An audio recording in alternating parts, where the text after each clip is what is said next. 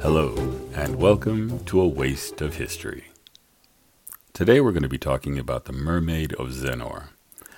Zennor is a tiny hamlet on the north coast of Cornwall, where one of Britain's most intriguing historical legends can be found.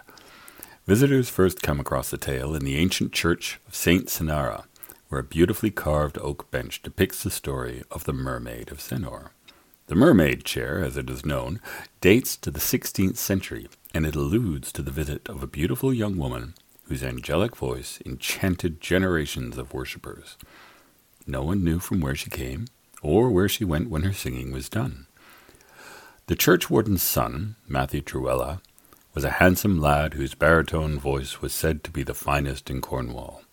Where others had been drawn to the beautiful woman's voice, she in turn was drawn to Matthew's, and she became infatuated with him.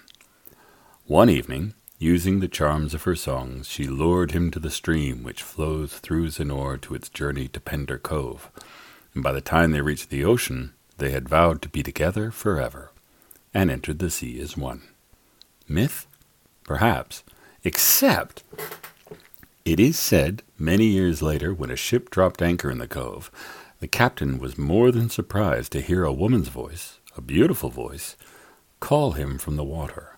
A mermaid appeared, asking him to raise the anchor as it blocked the entrance to her cave, and she couldn't reach her beloved Matthew and their children.